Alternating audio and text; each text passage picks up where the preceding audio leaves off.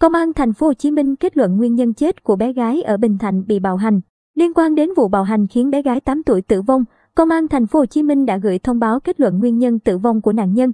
Ngày 16 tháng 2, Văn phòng cơ quan cảnh sát điều tra công an thành phố Hồ Chí Minh đã gửi cho gia đình cháu NTVA sinh năm 2013, nạn nhân vụ bạo hành ở quận Bình Thạnh, thành phố Hồ Chí Minh thông báo nguyên nhân cháu A tử vong. Theo kết luận giám định pháp y tử thi số 198 gạch ngang 22 gạch chéo KLGD gạch ngang PI ngày 20 tháng 1 của phòng kỹ thuật hình, sự công an thành phố Hồ Chí Minh thì cháu NTVA tử vong do phù phổi cấp do sốc chấn thương. Kết quả giám định pháp y về nguyên nhân chết được gửi đến bà NTH, mẹ ruột cháu VA. Trước đó, Viện Kiểm sát Nhân dân thành phố Hồ Chí Minh đã phê chuẩn các quyết định khởi tố vụ án, khởi tố bị can và lệnh bắt để tạm giam của công an cung cấp đối với Nguyễn Võ Quỳnh Trang, sinh năm 1995, quê Gia Lai, về tội giết người và hành hạ người khác. Liên quan đến vụ án, Viện Kiểm sát Nhân dân thành phố Hồ Chí Minh cũng đã phê chuẩn các quyết định của công an đối với bị can Nguyễn Kim Trung Thái, sinh năm 1985, ngụ quận 1, thành phố Hồ Chí Minh về tội hành hạ người khác và che giấu tội phạm. Bà Nguyễn Võ Quỳnh Trang